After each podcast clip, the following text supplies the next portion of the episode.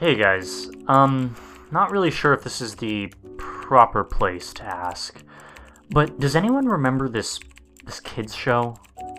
It was called Candle Cove, and I must have been either six or seven.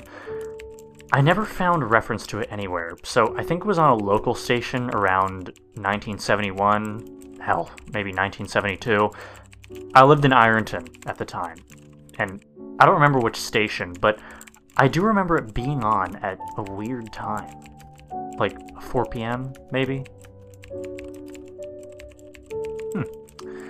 It seems really familiar to me. I grew up outside of Ashland and was 9 years old in 72. Candle Cove. Candle Cove. Uh, was it about pirates? I remember a pirate marionette at the mouth of a cave talking to a little girl. Yes! Okay, I'm not crazy. I do remember Pirate Percy. I was always kind of scared of him, and he looked like he was built from parts of other dolls. It was really low budget. His head was on an old porcelain baby doll, looking like an antique that didn't belong on the body. I don't remember what station this was, though. I don't think it was on WTSF, though. Hey there. So sorry to resurrect this old thread, but I know exactly what show you mean, Skyshale. I think Candle Cove ran for only a couple of months in 71, not 72. I was 12 and I watched it a few times with my brother. It was channel 58, whatever station that was back then. My mom would let me switch to it after the news. Let me see what I can remember. So, it took place in Candle Cove, as we've established, and it was about a little girl who imagined herself to be friends with pirates. The pirate ship was called the Laughing Stock, and Pirate Percy wasn't a very good pirate because he got scared too easily. And there was calliope music constantly playing. Don't remember the girl's name. Janice, Jade, something. I think it was Janice, now that I think about it. Thank you, Jaren. Oh, memories flooded back when you mentioned the laughing stock in Channel 58. Oh, I remember the bow of the ship was a wooden, smiling face with the lower jaw submerged. It looked like it was swallowing the sea, and it had that awful Ed Wynn voice and laugh. Ugh. I especially remember how jarring it was when they switched from the wooden plastic model to the foam puppet version of the head that talked. Oh my god, I remember that now too. Do you remember this part, Skyshale? You have to go inside. Mike, I got a chill reading that. Yeah, I remember. That's when the ship always told Percy when there was a spooky place he had to go in, like a cave or a dark room where the treasure was. And the camera would push in on Laughingstock's face with each pause. You have to go inside! I don't know if he actually made that sound, but with his two eyes askew and that flopping foam jaw and the fishing line that opened and closed it, ugh, it just looks so cheap and awful. You guys remember the villain, though? He had a face that was just a handlebar mustache above really tall, narrow teeth. Huh. I honestly, honestly thought that the villain was Pirate Percy.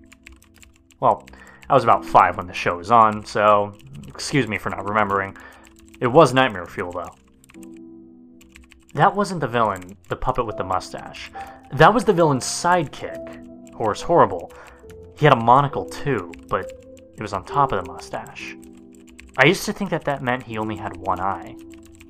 But yeah, the villain, I think it was another marionette. The Skin Taker.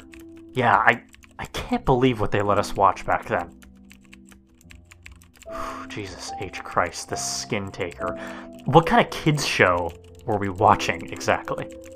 I seriously could not look at the screen when the Skin Taker showed up.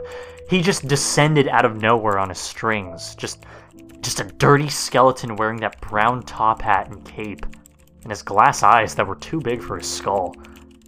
Christ. Wasn't his top hat and cloak all sewn up crazily? Was that supposed to be children's skin? Yeah. Yeah, I, I think so. remember his mouth didn't open and close, his jaw just slid back and forth. I remember the little girl said, Why does your mouth move like that?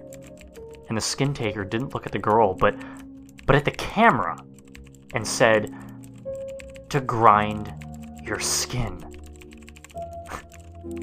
God, I, I'm so relieved that other people remember this terrible show.